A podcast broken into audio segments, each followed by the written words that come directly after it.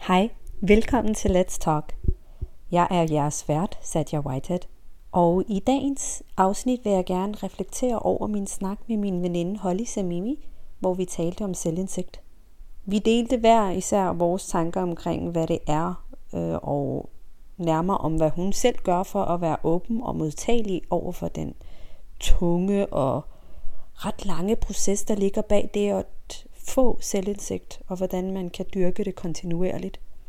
Jeg synes, at hun delte nogle ret vigtige elementer bag det at søge selvindsigt, hvordan hun selv minder sig om at være mere reflekterende over sin måde at takle hverdagssituationer på. Derfor synes jeg også, at det kunne være rart for dig at have nogle specifikke trin, du kan følge eller måske genkende, og vide, at du faktisk er på rette vej, hvad angår din egen selvindsigtsrejse. Men først, lad os lige definere, hvad selvindsigt er. På ordnet punktum d k er det defineret som indsigt i sin egen psyke, adfærdsmønstre med mere.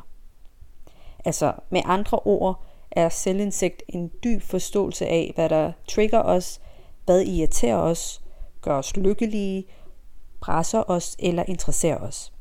Det betyder, at vi er i stand til at vurdere os selv og vores egne fejl ud fra et ærligt og klart perspektiv.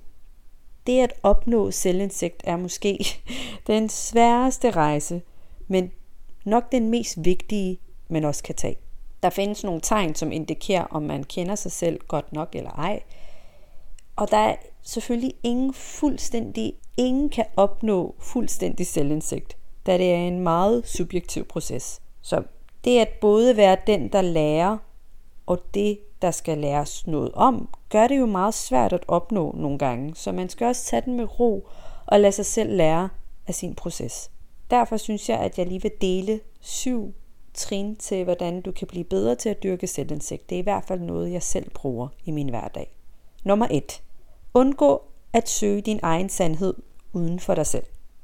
Man kan godt mene, at man ikke besidder særlig meget visdom, og derfor undervurderer man nogle gange sit indre og hvem man er, og begynder at tro på de ydre ting omkring sig selv. Måske har man endnu ikke indset, at svarene på ens følelser og skæbne faktisk findes indeni. Og hvis de kommer fra andre, så kan man ikke altid helt stole på dem, fordi det er andres opfattelse. Og sandsynligvis også forkerte, fordi intet og ingen har ret til at fortælle dig, hvad du bør gøre, eller hvad du bør føle. Svaret findes altid inde i dig selv, og det er faktisk der, det starter.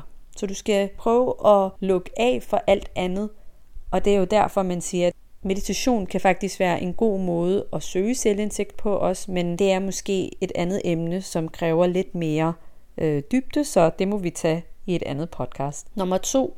Undgå at sammenligne dig selv med andre. Oh, den her, den er faktisk ret god. Den er nok meget svær, men en af de vigtigste ting for at kunne dyrke selvindsigt. Det her med at sammenligne sig selv med andre, er den forkerte måde at svare på spørgsmålet omkring, hvem du er og hvad du er i stand til at gøre. Det her med at sige, du kan gøre det her, og det er på grund af det her og det her. Og hvis mange andre gør noget bestemt, så må det være den rette vej, eller den rette måde at gøre det på. Når man sammenligner sig selv med andre, så falder man altså i en fælde. Jeg synes bare ikke, at det er fair at sammenligne gul med blå eller vand med jorden, fordi det er to vidt forskellige ting. Det giver ingen mening at drage paralleller mellem vandet og jorden. Det er jo to forskellige elementer, så det at sammenligne sig selv kan kun føre til frustration, og der er ingen selvkærlighed i det. Og det er jo der, det hele starter. Det her med at elske sig selv og være autentisk og huske, at det er okay at være den, man er. Nummer tre. Lad være med at sige ja eller nej til noget, du ikke kan stå hundrede procent indenfor.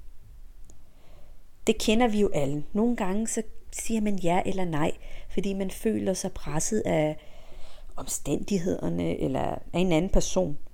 Man siger nej, fordi man er bange for at være ligeglad med, hvad den anden person forventer af en. Så man siger bare ja for at følge strømmen. Man lytter ikke rigtigt til sit hjerte, sit sind og sine erfaringer, og forpligter sig til at sige ja eller nej til noget. Og så ender man med at fortryde det senere, og det kan jo i sig selv skabe en frustration inde i en, som ikke rigtig kan blive udløst, medmindre man konfronterer sig selv og er ærlig over for sig selv og siger, har du virkelig lyst til det her? Kan du ikke lige tage et step back og lige huske dig selv på, at det er okay at sige nej til det her, eller ja til det her. Nummer fire. Undgå at søge anerkendelse fra andre. Den fejl har vi nok alle lavet på et eller andet tidspunkt. Vi søger jo faktisk anerkendelse hver dag fra andre, og det er en svær ting at adskille sig selv fra den tankegang nogle gange, men det er en god øvelse at prøve at være opmærksom på det. Nogle gange prøver vi at søge anerkendelse fra nogle personer, for at gøre op med den usikkerhed, som skabes primært af, at man ikke kender sig selv og ikke har nok selvindsigt. Det er en måde, hvor man kan prøve at ligesom erstatte det bånd, man har til sig selv, igennem en anden. Og i det, man gør det, så undertrykker man lidt sin egen usikkerhed.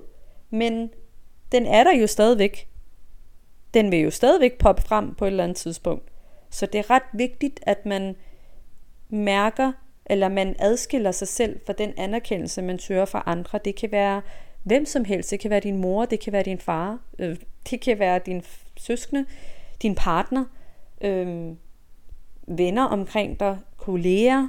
Det, der er mange, vi ser op til, og nogle gange så glemmer vi, at de også er mennesker, og de er nået dertil, fordi de måske også har brugt lidt tid på at finde ud af, hvem de er, og hvordan de skal gøre tingene. Så det er meget vigtigt at være inde i sig selv og finde ud af, hvad er det, jeg kan, og så blive bedre til det. Der er ikke noget galt med at, at, at blive rost af andre og få at vide, at man er god til noget, men man skal ikke lade det overshadow, hvad man rent faktisk er i stand til.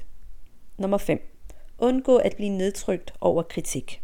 Den her, den er lidt svær, og den, er også, den har også været svær for mig, og den er kontinuerligt svær for mig. Så jeg tror, at det er noget, vi alle sammen bakser med. Fordi man ikke helt har udviklet sine egne kriterier for, hvordan man skal evaluere sine egne handlinger nogle gange, så kan man godt give for meget værdi til andres meninger. Så hvis de har en positiv mening om en, så føler man fred, og hvis det er, at de synes, at der er et eller andet, der er galt ved dig, eller de ikke er sådan helt tilfredse med, hvordan du er, så falder hele ens verden sammen. Og det er jo lidt det samme som, at når man søger anerkendelse fra andre, så prøv og lære af det. Det er måske nok det, der er vigtigst. Hvis der er, der er nogen, der kritiserer dig, så prøv at reflektere over, hvad er det, der gjorde, at de fik et behov for at kritisere dig. Er det deres egne usikkerhed? Er det noget, der du kan arbejde med? Nej, det kan du ikke. Hvad kan du selv lære af det her? Det er nok en af de vigtigste værktøjer, som, som kan give os øh, noget værdi. Det er, hvis der er nogen, der siger noget til en, som man ikke er helt tilfreds med, så skal man måske lige prøve at lukke af for kritikken og tænke på, hvad er det, jeg kan lære af det her? Nummer seks. Lad ikke en fejl slå dig ud. Lær af det. Og det er også lidt i led med det samme, som jeg har nævnt tidligere, som er at undgå at blive nedtrykt over kritik. Det er også det her med, at, at hvis man gerne vil lære at forstå sig selv, så skal man også have en lidt mere venlig approach til sig selv. Hvis man begår en fejl, kan man nemmere tilgive sig selv, hvis man forstår, at det er erfaring. Og hvis jeg ikke begår den her fejl, så forstår jeg jo heller ikke, hvordan jeg skal gøre det fremadrettet. Hvis man ikke kender sig selv, så kan man jo anse fejlen som at være en trussel eller noget, der ødelægger det, man havde i mente. Og man frygter, at man måske ødelægger sig selv. Og det er jo ikke noget, du kan vokse af, hvis du frygter, at du ødelægger dig selv, eller du ikke er i stand til at gøre noget korrekt. Når du begår en fejl, så skal du jo kunne finde ud af, hvad var kernen? Hvor kom det fra? Hvad skete der? Tænk over, hvad processen var, og så gør det bedre næste gang. Nummer syv. Undgå at reagere på dine impulser. Mennesker med selvindsigt tiltrækkes ikke af konflikt. De ved, at de har en begrænset mængde følelsesmæssig energi, og de har faktisk ikke råd til at spilde den på unødvendige ting. Det modsatte sker så med mennesker, som ikke kender sig selv. De opsøger konflikter som en måde at bekræfte sig selv på. Men hvis man kender sig selv, så ved man, hvordan man skal håndtere følelser.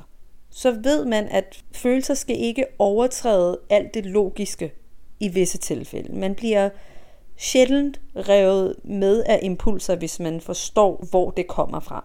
Så hvis man lige tager det med et gran salt, at der er en person, der råber af en i trafikken, eller en kollega snærer af dig på arbejde, eller din partner snærer af dig, eller dit barn er måske lidt irriterende den dag, og ikke rigtig ved, hvordan barnet skal reagere og arbejde med sine egne følelser, så kan du jo lige tænke dig om, i stedet for at du reagerer impulsivt og siger, hvorfor siger du sådan, eller hvorfor kan du ikke bare lytte til mig, eller du er også bare en idiot, det er dig, der ikke kan finde ud af at køre bil, eller et eller andet, eller hvad det nu end kan være. Så forvær det jo bare situationen, og sådan, tænk over, hvad det er, det vil gøre ved dig efterfølgende. Den her reaktion er jo ikke særlig positiv, så det kan du jo ikke rigtig bruge til noget i sidste ende. Så det er meget vigtigt at være opmærksom på, hvordan man reagerer på ens følelser. Selvindsigt er en proces, og det tager faktisk hele livet. Men alle de anstrengelser, man bruger på at udvikle det, det er faktisk det hele værd. Når man gør det, så hjælper man sin selvbevidsthed, uafhængighed, frihed og sikkerhed op på et højere niveau. Altså jeg synes ikke, man skal benægte sig selv den mulighed for at kunne navigere igennem goderne og vidunderne hos den vigtigste person i dit liv, som faktisk er dig. Jeg vil gerne afslutte med et citat fra Eleanor Roosevelt. Jeg tror, at vi på en måde kan lære, hvem vi virkelig er, og så leve med den beslutning. Held og lykke med din egen selvindsigtsrejse, og hvis du har lyst, så del meget gerne, hvad dine egne tips er. Jeg vil meget gerne lære af dig. Ha' en rigtig, rigtig dejlig fredag og weekend. Pas på dig selv. Hej hej. Husk at følge Let's Talk på Facebook og Instagram. Skriv meget gerne en anmeldelse om os på din podcastudbyder, så andre kan finde os. Abonner på Let's Talk og hør fra forskellige helt almindelige hverdagskvinder, som er med til at ændre verden på hver deres måde. Tak fordi du lyttede med.